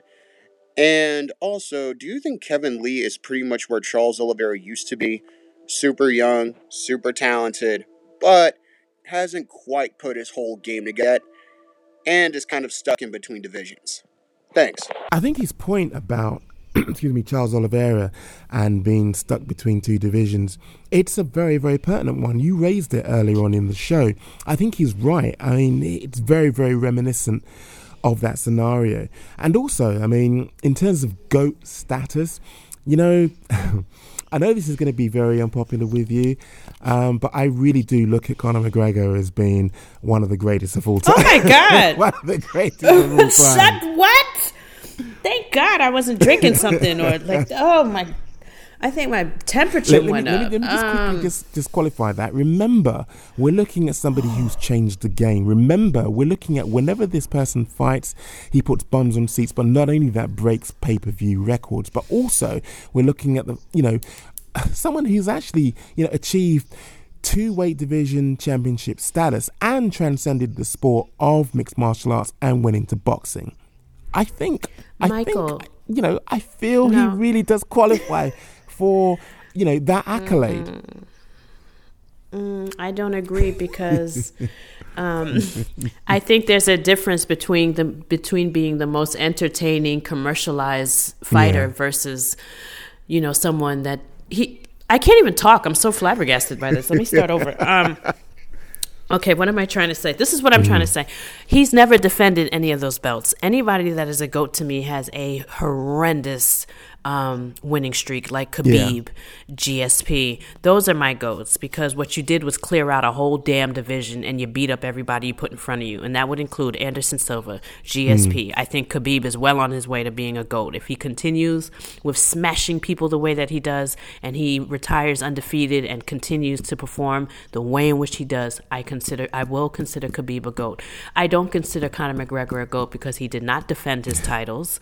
Um, he doesn't have like a win streak that really has me, you know, like astounded or anything like that. And I guess maybe the purist in me believes that a GOAT status is someone that can't be beaten. And Conor is someone that can so be beaten and he's never defended, which leads me to believe he's never been a real champion because you're only a champion when you defend your belt. And that's when you know you're the real champ. And he hasn't done that. But I do think he's done a lot for the sport. But as far as the martial arts, as far as the, the fighter, mm no, Conor McGregor is not the goat. And I also don't have like a goat status justice, excuse me, just just what is his name? Justin. I called him just did I call him Justine? I'm so sorry, hon. Um Justin, I do not have GOAT status in every um, division. And like I said, I'm pr- very particular about my GOATs. You have to win, you know, a lot of fights. And Amanda Nunes is up there too, as well, you know. Okay. But um, well, we'll have to, no goats we're, for we're me. We're gonna have to save this back and forth until another time because next up is Marcel. Oh yeah, Dorff. I mean, it's just a completely effed up situation right now. It's it's horrible for the fighters who uh, invested in their camps, uh, who can't fight right now.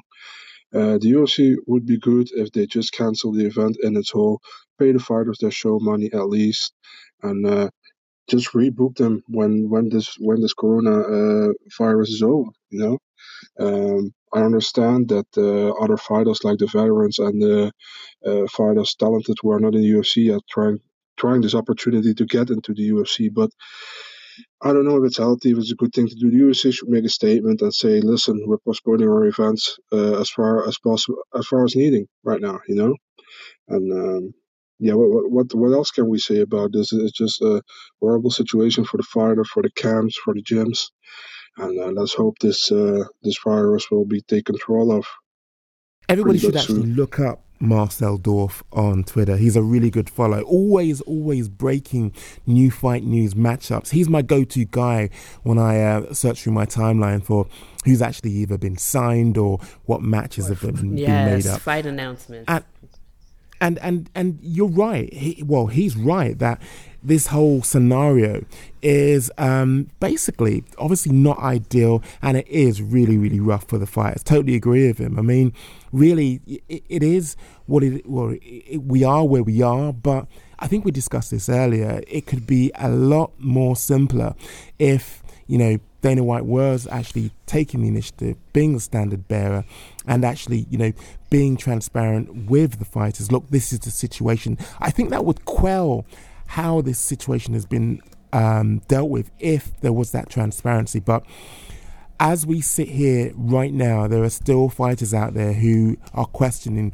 whether they are um, going to, first of all, get paid, but secondly, um, the way in which it actually unfolded for them that this fight or this fight card wasn't actually taking place. And I think it's um, shout out to Marcel. I love your love your page, and shout out to him for not being mad at me for stealing his fight announcements and spreading them like they're my own. Um, love his page, and he's always a delight, and it's so polite when you go back and forth with him. Um, what's it called? I think Marcel made a good point though. He brought up statements, and I do know that the at one point Dana White even brought up Trump and said he was being guided by the Trump administration, which is just I don't know. I just didn't really feel good about that one when he made that statement. You know, I don't Yeah. I don't really have a lot of faith in that administration. So for Dana to be guided by Trump kind of was scary to me. Um, he said, I talked to the president and the vice president about this, and they're taking this very serious. So even the comment he did say just didn't really fill me with much hope. They're saying, be cautious, be careful, but live your life and stop panicking that i mean is that really what y'all talked about? And that that was enough for you to just keep going forward with these fights because they said oh don't worry about it. Things you know we're working on it. That's not enough yeah. for me. And it just it seemed very trump-esque that that type of response you know and that made me uncomfortable. And i do agree with marcel that some type of honest and genuine statement should be made. Sell us on mm. why you want to put their lives at risk and our lives at yes. risk as the public. Sell it to us at least instead of just being like the show goes on. It must go on. So next up is Chica. Hi, this is Chica with Unknown MMA. Uh, so regarding the Tyron Woodley uh, Leon Edwards fight, I completely agree with Leon's decision not to come to the United States with the impending travel ban. We already had an idea that the fight was going to be affected in some way, but the UFC has been dragging their feet. To leave this decision to the fighters is dangerous and irresponsible in itself. It's disappointing how the situation is being handled by the biggest organization in our sport. Bellator has shown that fighters can be both protected and paid. They shouldn't have to fight for their livelihood in a literal pandemic. Funds can be allocated for employee safety, but they're just not. I hope changes are made for the sake of the fighters. I don't really care about fans' entertainment right now. Health and safety should be first. I just want to reinforce one point that we need to get a clear distinction here. we need to get a clear distinction here. I don't think we're talking about like for like, but I loved and keep reinforcing the point that I do believe Bellator were the standard bearers here because when it came to the fight which was cancelled after these fighters had been weighed in, excuse me, after they'd weighed in, they got paid. Fact is, um, can I just play devil's advocate just for a second? Those who were on the UFC London fight card haven't actually weighed in, haven't actually done any media obligations, haven't actually gone through the motions of um, the fight lead up, fight week, um, weigh ins. So contractually, I don't know how that will actually pan out, but I just still feel they do deserve to be paid and paid in full. Oh, 100%. I totally agree. And I think if, like Chica said, if there weren't funds allocated for, you know, emergency or exigent circumstances such as this, because nobody saw this coming. If, if you would have told me, Mike, oh, in Yeah. 2020 there's going to be some killer virus that's like the flu but worse and goes Mm. after your lungs, I'd be like, get the fuck out of here. What the hell are you talking about? No. You know what I mean? Like, I didn't think that. I thought maybe more political corruption. Trump would do something stupid. I didn't see a virus coming. But I would think that a major Mm. organization such as the UFC does have funds allocated to pay fighters in case of disasters or things that occur outside of their control. And I agree with Chica. Where are those funds? And why can Bellator do it and the UFC can't? And I'm going to just make an assumption here. I think the UFC probably makes more money than Bellator. So why can the the, the I don't want to call Bellator the Bush League, but I'm going to use slang. Why is the league second or sometimes called the Bush League doing the right thing and the and the company that makes more money Yeah. not? Like it's just it doesn't make sense. You know, I think Chica, I'm not sure if this was where she was going with funds allocated, but think about it. In the lead up to um, UFC London, there would be a cost breakdown in terms of what is this event going to actually Right. cost us. Staff salary would be included, as would the um, contractors who um, the uh, what what is the term that they use for the fighters? It's contractors, right? Uh, I believe so. Yeah. So these external contractors would have been factored into the budget. So there, the money does exist. So why not give it to the fighters? Exactly. We're not talking about compensation money. We're not talking about insurance money.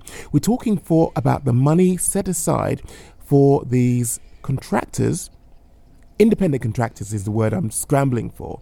Uh, independent contractors would have been factored into the budget.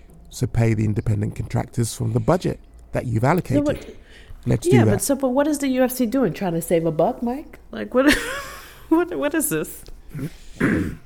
again, you have to keep emphasizing things may change once um, True, Dana's true. attention actually turns When things get worse. from saving the card to actually, you know, ensuring that the fighters get sorted. And let's not let's not also forget that this is the same man who, where there have been uh, locker room bonuses handed out, he's been at the forefront of spearheading that actual initiative. So you know, let's give him his due. I, I think that there does beat a heart uh, within that Yeah. body. So, you know, let's not speak too they- soon. This is only what?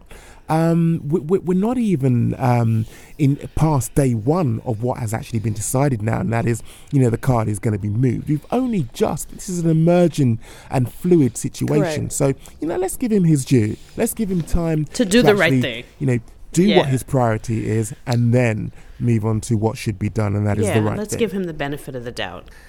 Moving on, a, a familiar name, John Hustler uh, from Woe TV. Hi guys, John Hustler, contributor from Woe TV. The the whole London card should have been cancelled days ago. Everyone in the MMA community um, in the UK knew this was coming. It's not been fair to the fighters. It's not been fair to the fans. Not been fair to those involved with the O2.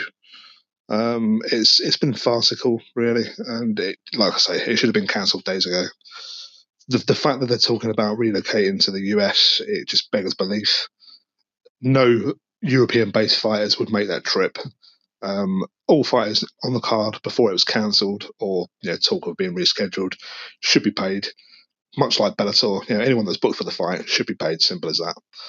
Um, yeah, thanks. I think John, you know, again, just reinforced one of the points which I touched on um, when talking about Chica and Chica's example, where she says, you know, um, if funds have been allocated, um, or they should have been allocated, they should be paid. And John's point being that, you know, if they are booked, they should be paid. So, doubling down on what I said with Chica, I totally agree with um, John and him backing up Chica's point. Oh, yeah. I think, like, most of these uh, questions, comments, and call ins are people that feel the same way we do that at some point they should be compensated for something. And like you said, Mike, let's give Dana the benefit of the doubt and let's hope he does the right thing. However, my question for you Mm. what so the person that wants these fights to continue regardless of the coronavirus regardless of the spread of it because i did kind of get into like a twitter battle with, with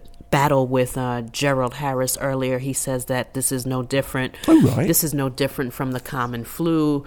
The flu kills more Mm. people than this. I don't understand why everybody's kind of freaking out. He didn't say that, but that was kind of like his attitude. So we were kind of trying to educate him on why we think that you should, you know, engage in social distancing, and he wasn't really having it. Do you think his attitude is kind of why some fans are on board for the fighters to continue fighting? Like, what type of person or fan wants the fights to continue? To be fair, I think there's a lot of misinformation, disinformation out there on the coronavirus. There's this notion that it only affects the elderly and it only has the likeness of flu. It's three times more contagious. And basically, we've never had a pandemic where people aren't taking it as it is, and it's a killer. Now, the way that I look at it is no disrespect to Gerald Harris and no disrespect to anybody who follows that viewpoint, but it's ever so slightly misinformed. And I feel that's why there may be this notion that, you know, let's just shrug it off and uh, have the, the, the Trump approach that we'll get through this and we'll get this through this quite soon. No. The experts are saying quite the opposite. The experts are saying we should be hunkering down, bunkering down for the long haul. And I think, you know, again, just to reinforce what I just said just a while ago, it's down to misinformation. I agree, and I think um, that folks, when it comes to misinformation or no information, I think it's up to ourselves to seek the information, and that's what the argument was about on Twitter this morning. It's so funny Twitter, with Gerald mhm. Harris is that he even got me motivated to Google and search things. He brought up Africa, and I'm like, I don't know much about Africa. Let me do my own, you know, quick search so that I can engage with him. And, and also, maybe he's also has a good point. I'm not here to just argue with people on Twitter. If you can prove me wrong or if you have some facts, you know, I'll listen and, and be a critical thinker. I'm not here to just put up a wall and be like, no, I feel my way. So, but I do think I, I implore everybody to just start Googling, hit the CDC, start reading about it, Google the word pandemic. If you haven't done these things, you sound and look quite silly online calling it a flu. And also, to call Yeah. something the flu, we don't have enough information on coronavirus yet to compare it to the flu. This is new, maybe just a couple of weeks. So you can't say that it's not as dangerous or is more dangerous than the flu. You just cannot. You have to go with what the scientists have provided and seek the information. But to compare it to the flu when we don't know much about coronavirus is ill advised. It's illogical. We know about the flu already, but we're still learning about the coronavirus. So you can't compare death tolls yet when we're still accumulating death tolls from the coronavirus. Of course, the flu kills more people than the coronavirus. It's just begun. so why are we taking numbers before the race ends? I don't get it. And I just don't quite Mm. understand fans that are not taking this serious. Oh, you know, kind of like when Nacho said they're healthy, they'll survive. I don't want the flu. I'm healthy too. You think I want this shit, Michael? I don't. Even though I, I'm, you know, even though I might have issues because I have a- asthma, but let's say I was 100% healthy and maybe even 20 years younger, I would survive it even better. Yeah. But I don't want it. So there's nothing wrong with people, you know, getting food and just want to lay up in the house because they simply don't want to catch something similar to the flu that is more dangerous. So I don't know. It's very discouraging to see like the lackadaisy attitudes online with this, especially when you live in it. You see schools closing, you see your own government and governor tripping, you know, and then you have people online like it's not a big deal. Nobody died in Africa. That's not what's going on in New York, my friend. So you know, to discuss just Africa and to, to just compare it to the flu, I think is quite dangerous. And I don't suggest anybody else to get into that and to also seek the information before you go online and spread misinformation. You're absolutely right. I mean, to arm yourself with um, the facts basically will dispel a lot of the rubbish which, you know, is, that is actually being propagated online. Yes, I see a lot of it. Put people in check who are, you know, um, a danger to us all when they're basically belittling the fact that you know this is effectively a killer, yeah, and it's a global killer. I'm, Let's give it its proper and- due and- and, give it you know the the the, the, the respect deserves, in terms right. of exactly and Yeah. people need to also realize look into what the virus does it attacks your lungs the flu does not Mm. attack your lungs you can get pneumonia yes but I'm telling you, the coronavirus is far more aggressive and it attacks the lungs. And that is not good. That is painful and it will shut down your breathing. Hello, is lungs is how you breathe. This is why this is such a, why people are having horrible responses to this to this um, strain. It's attacking a specific organ, your lungs. It's killing people. So don't take it lightly. Exactly. Even if you're young, do you want to Mm. battle a strain of a f- flu-like symptoms that are even more aggressive? So what? You're 20 and you're healthy. You want to be sick for that long with an aggressive disease? Keep your butt at home. You know, just before we wrap up this episode, I have to say this whole approach of getting the fans and getting the voices that we're hearing on Twitter involved in this show, I think I've touched on it briefly before, but I just wanted to big you up again. The reason why we're doing this is because of that's the angle that you brought to this show, in that we need to hear the voices of those people who are out there on Twitter who are very, very opinionated, who are very, very um, clued up, and who are, you know, wanting to have um, their say. And this is definitely going to be and continue to be the platform on which uh, we hope to engage people. So thank you again for bringing that um, aspect to the Wocast. You're welcome, Mike. And just to piggyback off what you said, I would like to bring more. I noticed today in this episode there was a lot of people that agreed with us. I implore people that don't agree with us, that don't like my takes, or that want to debate us and don't agree with, you know, certain topics that we discuss, call in. Be polite, but call in and record a 100%. message so that we Mhm. can get both Yes. perspectives. I don't want a show where we just all agree. That's not the point of MMA Twitter and, and, and interacting with people across the world for me and this podcast. I also want the naysayers.